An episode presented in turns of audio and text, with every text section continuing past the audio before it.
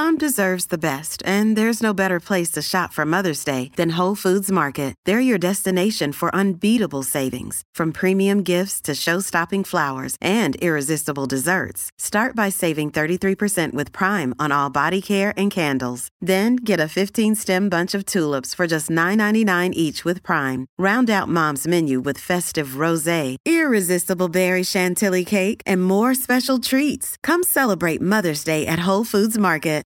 Have you ever wished that you had a direct line to your pediatrician to ask all the questions that constantly crop up while parenting? We sure have.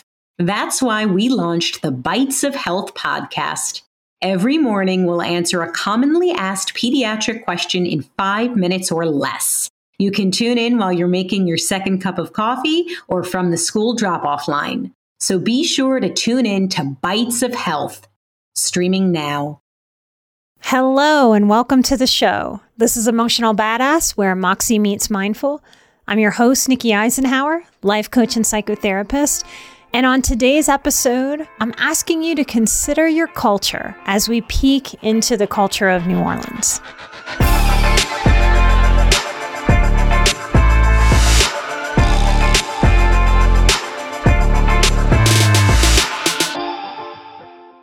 I found some census data that says that in 2020, 58% of Americans lived in the state that they were born. In 1940, 70% of Americans lived in the same state they were born. Staying in the same state that you were born certainly has pros and cons, as does leaving. Now, we're each called to dig deep and make choices that resonate with who we are and what we want and what we dream out of this one precious life. In my mid-20s, I started feeling a yearning to leave, to go elsewhere, to experience something different. I've learned so much about myself and my cultural upbringing after I left my home state. It's only really in experiencing different places and cultures that our own experience of our own culture clarifies. In the same way that we can't really know what it would be like to live on another planet, in another galaxy, we can't really know what it would be like to live in another place. We might make more plausible assumptions about what it is to live in a different city or town instead of a different planet. But those are only assumptions until we actually do, if we do it, live in a different place. Our ideas are not the same as an experience. Bringing ourselves into experience makes experience a great teacher. I haven't talked a lot about growing up around New Orleans because it overwhelms me, honestly, because culture is a huge conversation. Culture is a huge player in who we are. We have the culture of our own family's psychological dynamics. The culture of our families is influenced by parental temperaments, their gifts, their limitations, their maturity levels, their levels of involvement in our childhoods. This creates the culture of our families. Whether we were homeschooled or attended public school or private school or private religious school, each has a vibe and might lean more positive and encouraging or punitive or competitive. If the culture of the school was small classrooms and more one-on-one attention, then that's what students in those classrooms experienced. If the culture of the school was overworked, burnt out teachers with overcrowded classrooms and low funding, anybody who experienced that certainly felt that and was impacted by that in ways both known and unknown, often unexplored. We have culture around food and music. We have different ethnic influences within our food, our music, our cultures, how we relate to one another. We experience a culture associated with our socioeconomic status. Half my family growing up was very wealthy, and the other half was very poor. This was a blessing in my life to be able to have intimate relationships with these differences that showed me the different cultures from poverty and from a more moneyed experience. I felt differently hanging out with my broke friends growing up than my moneyed friends. There were differences in the cultures. For many, many years now, we've studied, and studies have shown and proven that the poor often have more happiness and more social skill, likely because you have to be creative and grow creativity muscles and self-entertainment, and in relating, because you can't just go buy an entertaining experience or spend money as the activity. Some places have an outdoorsy culture. I'm in Colorado now. That is an outdoorsy culture. Some don't. I moved here from Houston. That is the opposite of an outdoor culture. We stayed inside. It's too hot. There's not a lot of nature.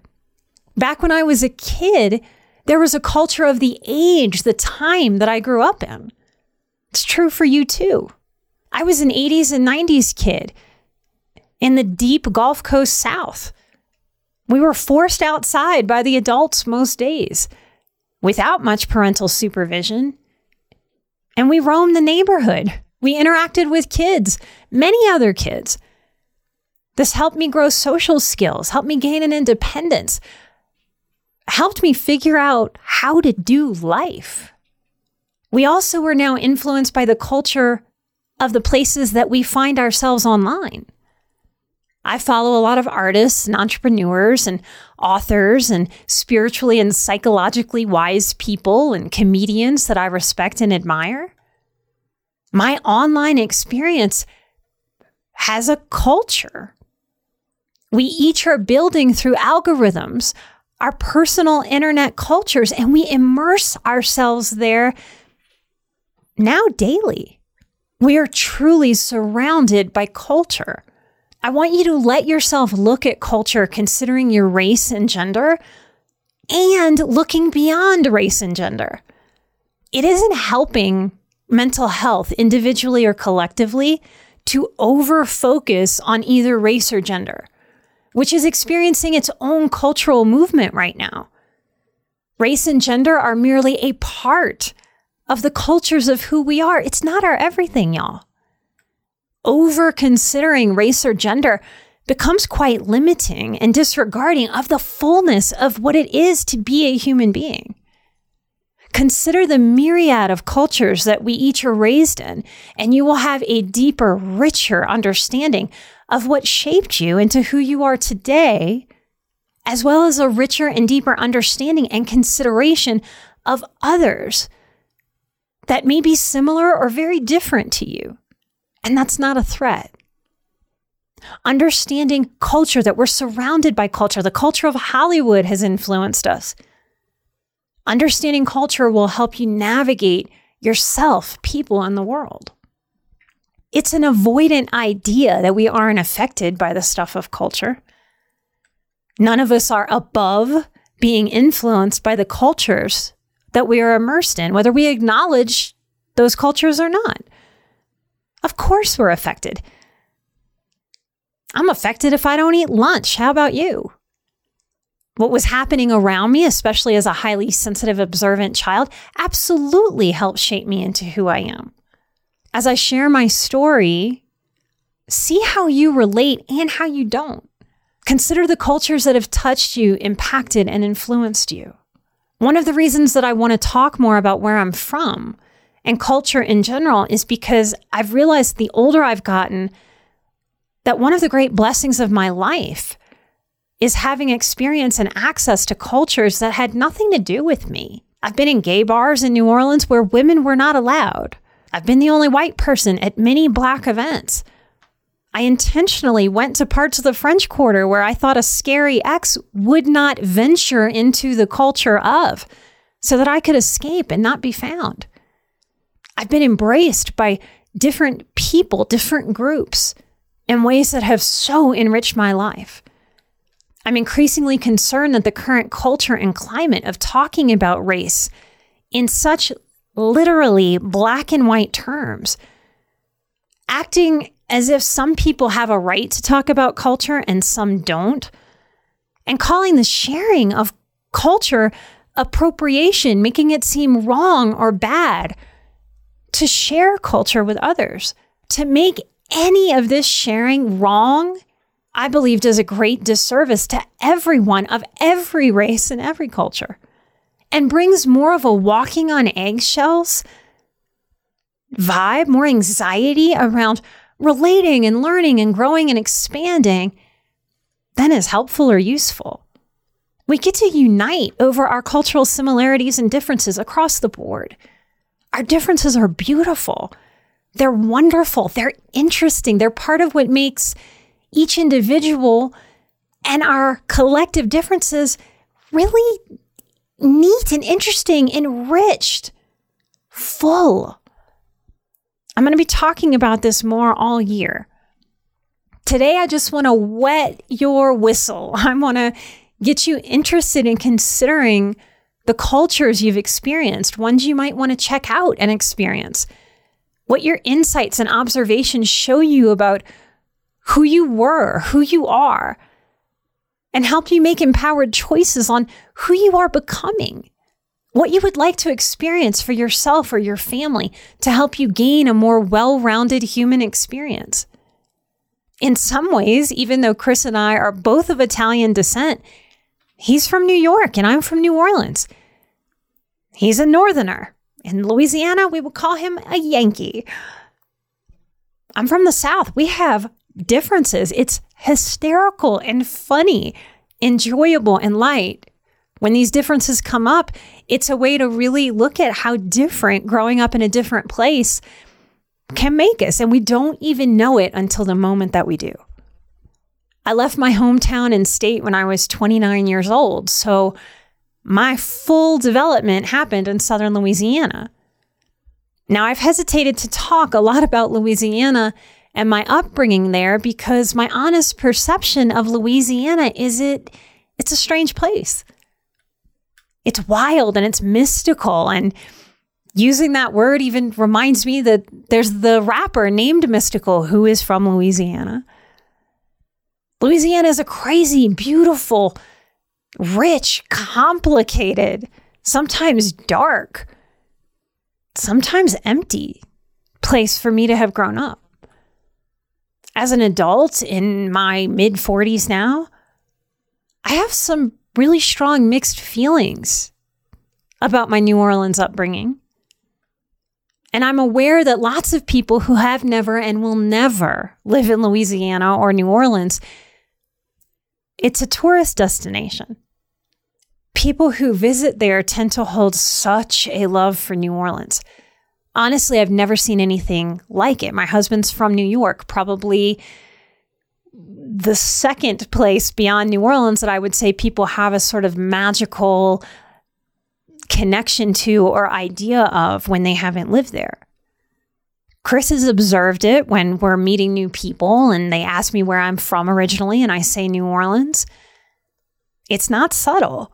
Almost across the board, I get this glazed over look from people with a warm smile. They seem to drift away into their memory. And they usually say something to me along the lines of, "Oh my goodness, I just love New Orleans." I mean, dripping with love and affection in their tone, their voice, their face, their words, their body language. And I can see it and I can feel it as an intuitive that they're reminiscing about that one time many years ago, maybe in college, that they came down to Mardi Gras, or they came down to French Quarter Fest, or they came down to Jazz Fest, and they partied like it was the end of the world, like it was 1999. They partied like they would not live to see another day. It's an amazing place of such escapism that you get to sort of escape who you are. It's not just in Mardi Gras that we mask. There's a certain way that you can get lost in New Orleans. It's why many celebrities have bought properties there and kind of melted into the French Quarter or the uptown scene, because we allow people to hide. I've been in many a late night bar and seen celebrities, and the culture of where I'm from is that we leave them alone. We let them do their thing. Very different than a Miami vibe, very different than an LA vibe. Do you find it hard to sleep at night? Then the Calm Cove podcast can help you sleep deeply all night long. Calm Cove has deeply relaxing meditation music and ambient sounds, like ocean waves and crackling fires. All of our episodes are designed to help you relax and to fall asleep fast. Calm Cove is brought to you by the team behind Sleep Cove, the sleep podcast that consists of spoken word hypnosis, meditation, and stories. So if you want to listen to a beautiful soundscape tonight, search for Calm Cove on Apple Podcasts or Spotify and see how we're helping millions of people relax and go to sleep every night. I put myself through school as a French Quarter shot girl, and then I was a bartender. I've had thousands, that's no exaggeration, thousands of conversations with tourists from all over the world who would get drunk and real with me standing at my bar. Falling in love and being mesmerized by the magic of New Orleans is part of the culture of where I'm from. I love that about New Orleans.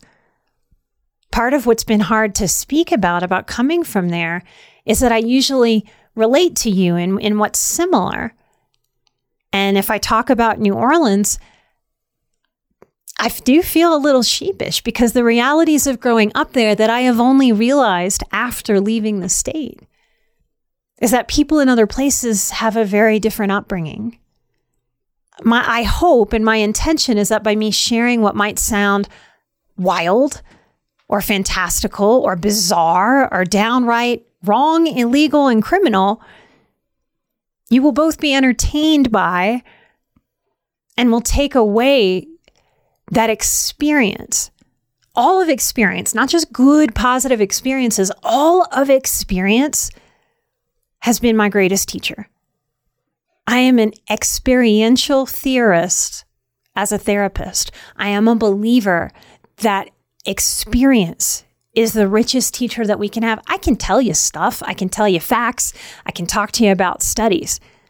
But what I hope to impress upon you is that what will enrich your life is you experiencing more life, not thinking about more life.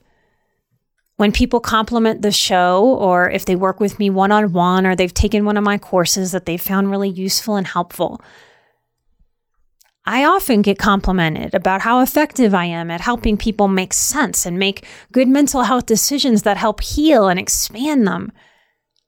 And I know deep down that it's only partly my education. And my education was stellar, it really was. But the biggest part of who I am as a human being, but also as a therapist, as an empath, as an intuitive, as a healer, comes from what I've experienced, all of it. I've had some very ridiculous and beautiful experiences. And a great blessing of my life is the ethnically rich experience of my Louisiana upbringing. I hope by sharing some of my wilder experiences that it helps you find your own permission to not repeat some of the off-the-wall things that I've done that I would never repeat, but that in sharing, something comes together for you to culminate in a permission for you to give to your own self, to consider and lean into the possibility of growth and expansion that comes from experience. Everything that experience means. That's why travel is such an enriching experience. We actually experience different cultures and it expands us, it changes us, it grows us. Not just the kind of highbrow experiences that we intend, like a month abroad, not just the experiences that look amazing on Instagram or Pinterest, not just experiences like attending a yoga retreat or a live workshop like I may offer one day soon. I am who I am because of my culture, the good, the bad, and the ugly. To be clear, before I move on, I want to read a definition of the word ethnic. It doesn't only mean race or black or brown. Ethnic is defined as large groups of people classed according to common racial, national, tribal, religious, linguistic, or cultural origin or background. You are sharing a culture right now amongst the people where you live. To end this episode, I just want to have a little bit of fun with you and share some Louisiana and New Orleans isms. Language is so powerful. It's so beautiful. It's so rich. These are the words that make me feel warm. They make me feel that sense of home. Every time I hear them, every time I write them, every time I speak them, keep tuning in and I'll keep sharing about my Louisiana upbringing in more future episodes and what it's taught me, how it's grown me. I wonder about some of your cultural words too. And I'm going to ask in the Patreon for y'all to share. What are the words that make you feel a sense of home? So the first word I want to share with you is lagniappe. The way you spell it is L-A-G-N-I-A-P-P-E. Now, the very first time that I decided to work for myself, I hung the proverbial shingle and I named the very first iteration of my therapy business. And it was named Lagniappe Therapy. Lagniappe means a little something extra. It means a baker's dozen. You know how if you go get donuts or cupcakes or something, a baker's dozen is 13. It's that little something extra beyond that dozen that's typically 12. I have such warm memories of going through the lunch line in elementary school in New Orleans. The lunch lady, all hair netted up, moving kids through the line. And this is what you would hear as a kid in New Orleans. Hey, baby, how you doing? With a scoop in her hand of potatoes or spinach. You want a little lagniappe, baby? And I'd smile and go, yes, ma'am. Thank you. That's how we show love. It's a way to be in the experience of, I see you. I'm smiling at you warmly. And because you're a person in front of me, I'm going to make you feel loved and taken care of. I'm going to give you a little extra. It is such an endearment. That's why I named my first therapy practice Lagniappe Therapy. I wanted to embody that. I wanted to give a little something extra. Do you know the word beaucoup? It's from a combination of French and Haitian influence, and it just means a whole lot. So if you left a Mardi Gras parade where they throw tons of throws, beads, cups, spears, panties, I mean, all kinds of things, doubloons, you would leave a parade and have all your bags with you full up of stuff that you caught at the parade. Somebody might say, well, how'd you do? What'd you get? Oh, I got beaucoup. Got so much. Now, my husband had a cultural problem with this when I took him to Louisiana. If you go visit and you go in any restaurant, I don't care if it's a fancy restaurant, I don't care if it's an absolute hole in the wall, but if you order any kind of sandwich or po' boy is one of them, that started as poor boy, which just meant slapping bread together with something in the middle, and it was dubbed a meal for a poor boy, hence po' boys were born. So if you get like a fried shrimp po' boy, it's going to be on French bread, which is like baguette. If you order, this is what Chris struggled with. So if you order a sandwich, I mean, every single waiter or waitress in every single restaurant in Louisiana will ask you if you want it dressed. Now, I had no idea till I left that everybody everywhere in the world didn't ask you if you wanted your sandwich dressed. And that just means lettuce, mayo, tomato, and sometimes pickle. You got to ask about the pickle. Chris would just look at me puzzled, like, why are they asking if the sandwich is dressed? It's our language for it, and we all know it when we grow up there. It's a way we feel connected to each other, to have these little phrases.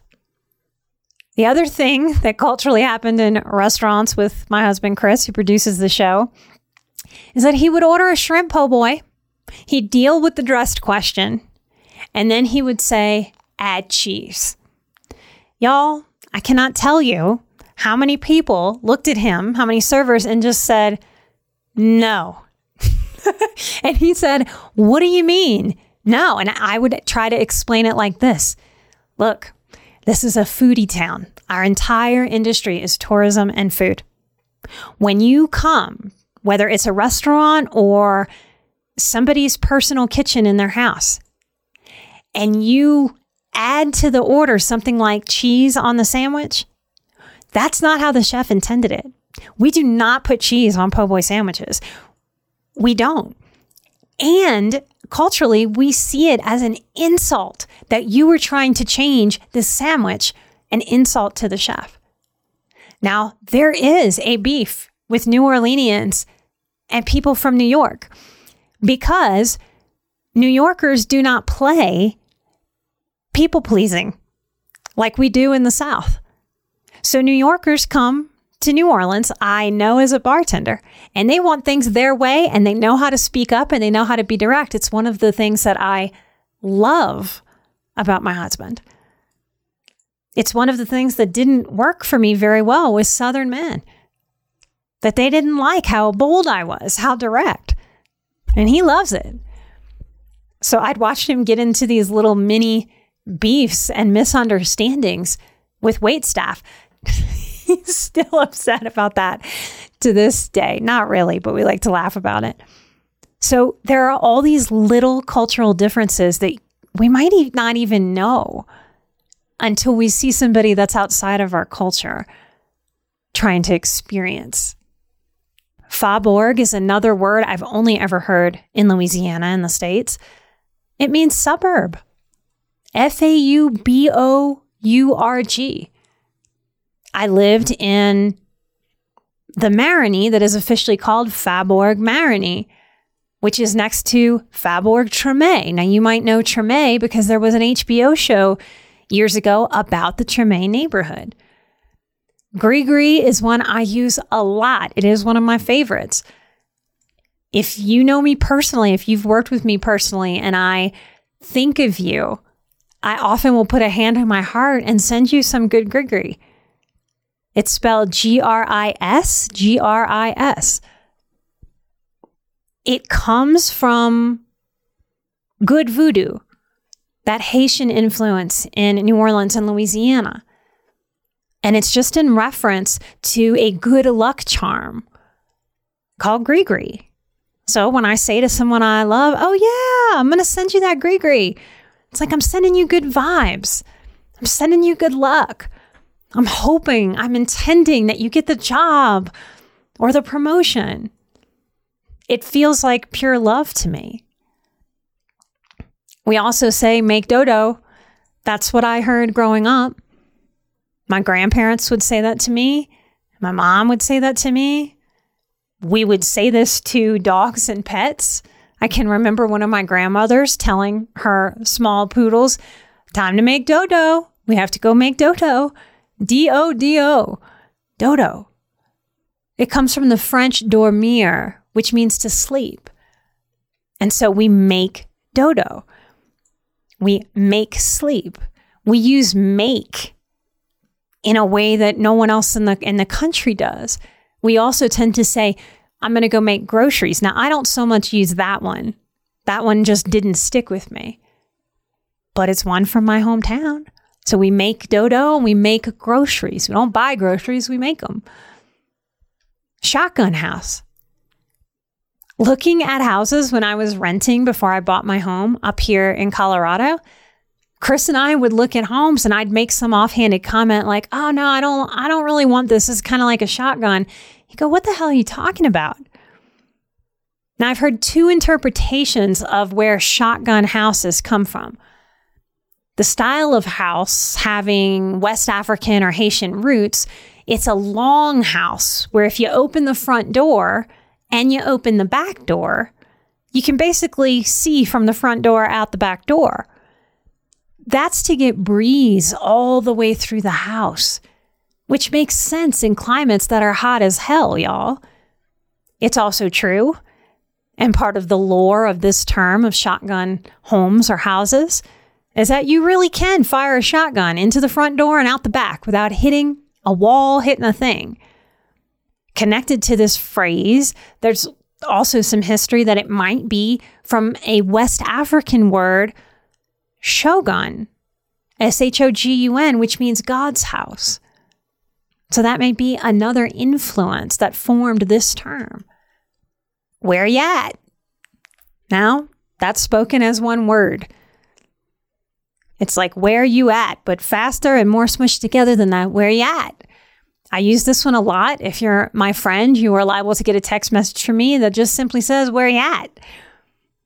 If I see you and haven't seen you in a long while, I'm liable to give you a hug and go, my God, where you at? It's a standard universal greeting. And it doesn't mean where are you? It doesn't mean I'm asking you where you are physically. It kind of means, hey, what's up? How you doing? And the right answer to, hey, where you at? Is I'm doing all right. I'm doing mighty fine. You mom and them. We say that as one smushed together word.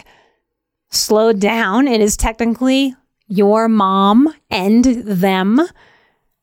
It's just a slangy way that has developed to see someone and ask, how's your mom and them? It means, how is your mom and your whole extended family?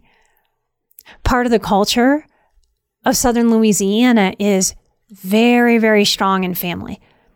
I have known generations of certain families that have all lived on the same street. It is very, very common to buy a home next door to your mom, next door to your grandma. I have an uncle right now that is still in my great-grandmother's house. So it's common when you're asking about how's your family to ask about your mom. It is a very mom-centric place. It's particularly culturally why it was additionally hard for me to go no contact with my mom. Here's another one of my favorites that I very often use. And I use it without thinking. It'll just slide right out of me. And I love that. That means it's part of the fiber of my being. That's what happens with culture. And it becomes who we are. It's why we have such a cultural pride in different ways. Yeah, you right is an exclamation of happiness. Kind of means right on. Or I agree with what is going on here. So the example I want to give you of where you might hear a Louisianian say, yeah, you right. Let's say you are in a bar. I'll even get specific about the bar. How about Old Miss May's uptown? Now, I've spent many a night in my young 20s in this bar till the sun came up.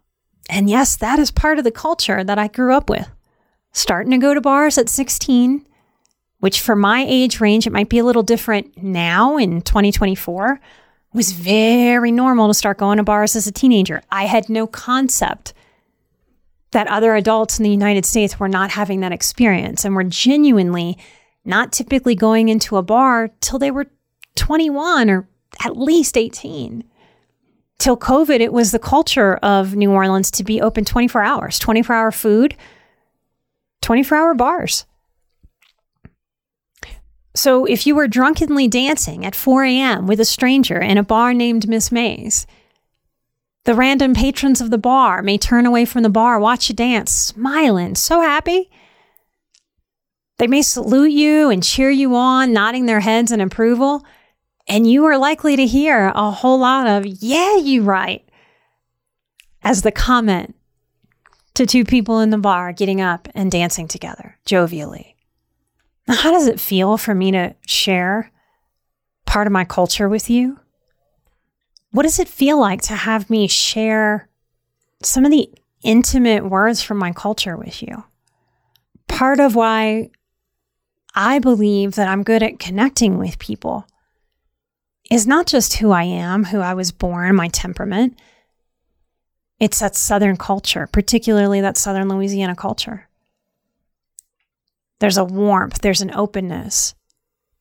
Part of our culture is that part of my culture is that if I let you in my home, I know how to make you feel very welcome, very warm. Now, I've had to work with that to not go into people-pleasing territory. But that is something that I believe I will love and cherish all the days of my life. What is your culture? All the different cultures you've been in. What has it shown you about you? What has it taught you about how to be in the world? Where is it useful? Where is it maybe not? What do you feel when I share with you?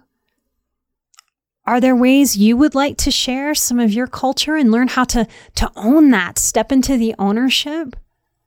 Shame-free, guilt-free, stress-free. Sharing your culture with others, being connected to your culture has nothing to do with putting down anybody else's. If you want more experiences to broaden your cultural understanding, go after it. That is available for you. Thank you for holding space for me. Thank you for allowing me to share more intimately part of where I come from, part of who I am. Now more than ever, we ask you to share the show. I'll talk about it maybe on the Patreon, maybe later in an episode, but we are getting knocked out by some explicit categorizations of our show. And I have worked very hard over the years to keep it very clean so that it wouldn't be limited in other countries and limited by parental controls so that the people that want what I'm sharing have access to it. Thank you so much for sharing the show and helping work all those funky iTunes algorithms and helping us get past the limitation of being dinged as an explicit show. Remember to find Emotional Badass wherever you get your podcasts. We're proud to be part of the Airwave Media Podcast Network. I am an emotional badass. You are an emotional badass. And together, we are where Moxie meets mindful. Light and love. And I'll see you right here next time for a brand new episode. Till then, take care. Bye-bye.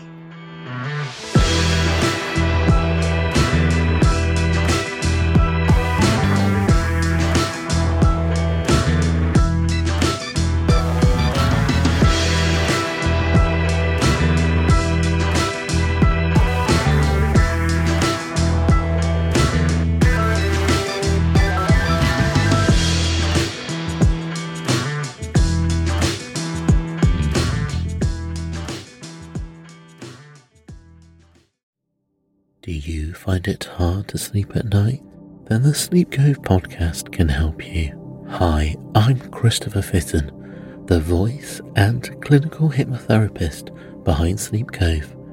Sleep Cove features sleep hypnosis, meditations and bedtime stories, all designed to help those of you who struggle at night to achieve a restful and peaceful night's sleep. Search for Sleep Cove on Apple Podcasts or Spotify and see why Sleep Cove helps millions of people sleep deeply all night long.